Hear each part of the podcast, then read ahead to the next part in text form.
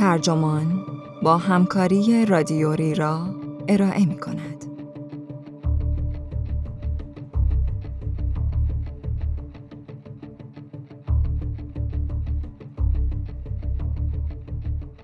وقتی از ریخت طرف هم بیزاریم چطور اختلافمان را حل و فصل کنیم؟ این عنوان یادداشتی است به قلم یاشا مانک که در آوریل سال 2021 در وبسایت نیویورک تایمز منتشر شده و ترجمان آن را در مهر 1400 با ترجمه حسنا سهرابی فر منتشر کرده است. من آرمان سلطانزاده هستم.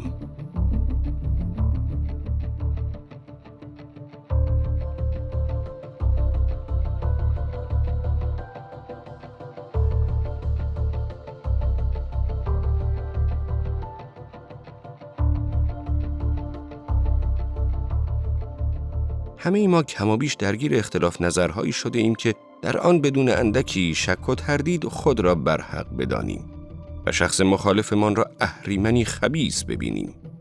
در این موقعیت ها فقط پیروزی صد درصدی است که راه حلی ممکن به نظر می رسد. پیروزی که پس از جنگی تمام ایار حاصل می شود.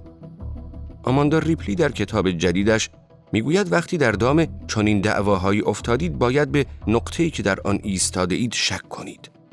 او برای بیرون آمدن از این گونه مخمسه ها راهکارهایی دارد.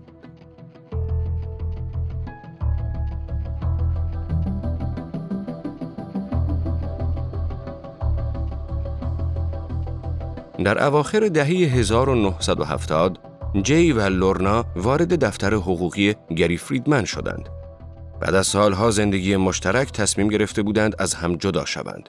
اما نمی‌خواستند با دعوا و مرافع طلاق بگیرند. بلکه کسی را می‌خواستند که کمکشان کند با کمترین تندی و پرخاش ممکن بافته زندگیشان را از هم باز کنند. امیدوار بودند فریدمن آن شخص باشد. فریدمن وکالت پرونده را قبول نکرد. کار ناپسندی به نظر می آمد که وکیل واحدی وکالت دو طرف یک دعوا را بپذیرد. هیچ وقت چنین چیزی نشنیده بود. او با شرمندگی به دوستان قدیمیش گفت که لازم از هر کدام مشاور حقوقی جداگانه بگیرند. اما جی و لورنا اصرار داشتند. فریدمن از زمانی که وکیلی جوان بود و در دادگاه ها خوش می درخشید از خصومتی که در این دادگاه ها به چشم می‌دید بیزار بود. به همین خاطر تصمیم گرفت این پیشنهاد نامعمول را یک بار امتحان کند.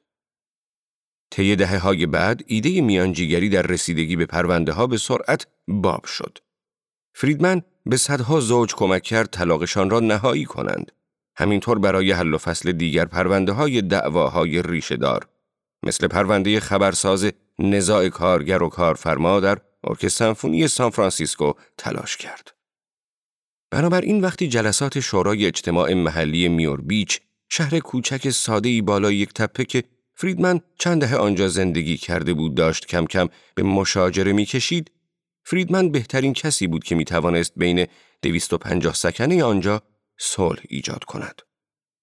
به همین دلیل در سال 2015 برای اولین بار در زندگیش وارد کارزار انتخابات برای منصبی سیاسی شد و پیروزی قاطعی به دست آورد. اما فقط چند ماه طول کشید که یکی از معروفترین میانجی های دنیا به دشمنی عمیق با بسیاری از همسایه های خود برخیزد و امیدی هم به اصلاح روابط نداشته باشد. حالا فریدمن خود را نماینده از جناه تازه می‌دید که به خاطر منافع اجتماعی هم که شده باید در برابر جناه قدیمی به پیروزی قاطعی برسد. او بدترین انگیزه های ممکن را به همسایگانی نسبت می‌داد که در طرف دیگر کشمکش بودند. او امروز میپذیرد که در دوره‌ای بحث و جدلها بر سر موضوعات به ظاهر پیش پا افتاده مثل نرخ بهینه بهای آب حکم مرگ و زندگی پیدا کرد. می‌گوید احساس می کردم وسط میدان جنگیم. چطور ممکن است پای یکی از ماهرترین میانجی های کشور اینطور به چنین دعوای بچگانه ای کشیده شود؟ از ماجرای گری فریدمن درباره قدرتی که این نوع عداوت ها می توانند بر تخیل ما اعمال بکنند چه می آموزیم؟ این پرسش موضوع کتابی است خردمندانه و جذاب از آماندا ریپلی روزنامه‌نگار که به تازگی به چاپ رسیده است. ریپلی در کتاب تعارض شدید چرا به تله می افتیم و چطور باید خلاص شویم ماجراهای دلخراش آدمهایی را تعریف می کند که به جنگ و جدالهایی کشیده می شوند که زندگیشان را می بلعد و باعث می شود تبدیل به کسانی شوند که مستعد ارتکاب بیعدالتی های وحشتناکند. از ماجرای سرکرده یک باند در جنوب شیکاگو تا جنگجوی چریکی در جنگل های کلمبیا. ریپلی در روایت این ماجراها توجه منصفانه و موشکافانه ای دارد به اینکه آنچه بیان می کند همراه با شواهد علمی باشد. این ویژگی در کتابهایی که اینقدر سرگرم کننده اند به ندرت دیده می شود. او با همین توجه و دقت در این باره هم توضیح می دهد که مبارزان سرسخت چطور می توانند از تعارض و نزاعهایی چشم پوشی کنند که زمانی آنها را جوهر هویت خود می دانستند. ریپلی استدلال می کند که تعارض می تواند چیزهای خوبی هم به بار آورد. کسانی که با یکدیگر اختلاف نظر دارند خوب است که تفاوتهایشان را به زبان بیاورند و از منافع خود دفاع کنند. این کار در بسیاری از موقعیتها به طرفین این مجال را می دهد که یکدیگر را بهتر و بیشتر بفهمند و به مصالحه‌ای برسند که هر دو طرف از آن راضیند. اما حکایت تعارضهای سخت که موضوع کتاب ریپلیست از دعواهای عادی بسیار متفاوت است. به محض اینکه پای آدمها به تعارضی سخت کشیده شود، مطمئن می شوند حقوان هاست و نسبت به کسانی که نظر متفاوتی دارند موضعی بدبینانه می گیرند و به این باور می رسند که تنها راه حل پذیرفتنی پیروزی صد درصد است. آنها هم مثل فریدمن آماده جنگی تمام و کمال بر سر اختلافات جزئی می شوند. ریپلی هشدار می دهد که این نوع تعارضها تلهی فریبنده هستند. به محض اینکه قدم در آن بگذاریم می‌فهمیم از آن خلاصی نداریم. بیشتر و بیشتر به منجلاب آن کشانده می شویم. بدون اینکه حتی متوجه شویم چقدر داریم زندگی خودمان را خراب می کنیم. این توضیح کمک می کند بفهمیم چرا دعواهای با حاصل جمع صفر در همه وجوه زندگی اجتماعی و سیاسی از طلاقهای متلاطم گرفته تا جنگهای داخلی چند دهه‌ای همچنان باقی هستند. هیچ کس نیست که از افتادن در این تله به کلی مسون باشد. اما ریپلی نشان می دهد که هر تعارضی حتی آنها که گره کور به نظر می رسند اغلب با گذر زمان فرو می نشینند. گاهی ممکن است اشخاص یا حتی کل جامعه تا مرز فروپاشی پیش روند. با افزایش هزینه های تعارض، میل به تمام کردن جنگ های بی هم افزایش می یابد. ریپلی در پی یافتن راه حل توضیح می دهد فرایند رهایی از این موقعیت ها معمولاً پنج گام دارد. او توصیه می کند کسانی که درگیر تعارض هستند ابتدا شاخ و برگ های آشکار مسئله را کنار بزنند و لایه زیر و پنهانتر را بررسی کنند. همان لایه‌ای که از اول باعث شد تا این حد خودشان را وقف این تعارض کنند.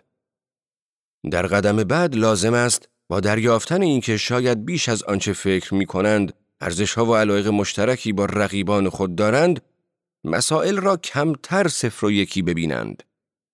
سپس باید به حرف کسانی که به نظر می رسد از جنگ و جدال به هیجان می آیند گوش ندهند و به آنهایی که آتش دعوا را روشن می کنند اعتنا نکنند. قدم بعدی این که وقتی می بینند احساساتشان برانگیخته شده جلوی خود را بگیرند که عصبانی تر نشوند.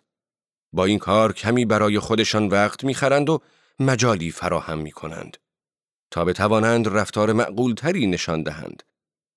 از همه مهمتر اینکه لازم است بدانند هر داستانی که یک طرف آن قهرمانان منزه ایستاده اند و طرف دیگر شخصیت های منفی که انگار از کارتون ها بیرون آمده اند بعید است از همه لحاظ دقیق و درست باشد. کتاب ریپلی محتوای سیاسی آشکاری ندارد.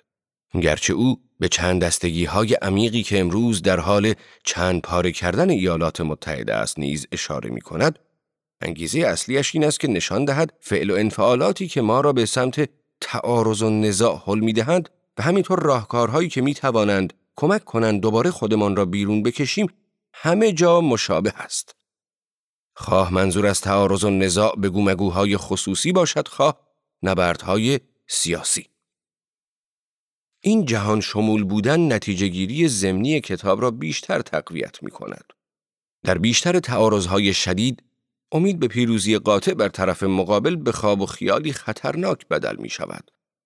اگر در این تله گیر افتاده ای تنها راه خلاصی این است که دریابید بالاخره باید راهی پیدا کنید که علا رقم تفاوتهایتان با هم کار کنید و پیش بروید. این نکته درس مهمی است برای دسته از ما که از هموطنان خود سرخورده و دل سرد شدیم و امیدی نداریم که بتوانیم بدون در هم شکستن آنها کشوری را که برایمان مطلوب است بسازیم. گری فریدمن به شیوه خودش راه خروج از تعارض شدید را در پیش گرفت. او سرانجام چند سالی پس از انتخاب شدن فهمید که افتادن در این دام هزینه سنگینی به او تحمیل کرده است. اجتماعی که زمانی حسی مانند جای دنجی جادویی دور از هیاهوی دنیا داشت، کم کم جذابیت و سحر خود را از دست می‌داد. حتی رابطه او با همسر و فرزندانش هم از این کشمکش ها لطمه می‌خورد. از این رو فریدمن تصمیم گرفت همان توصیه‌ای را که اغلب به دیگران می‌کرد خودش هم به کار بگیرد.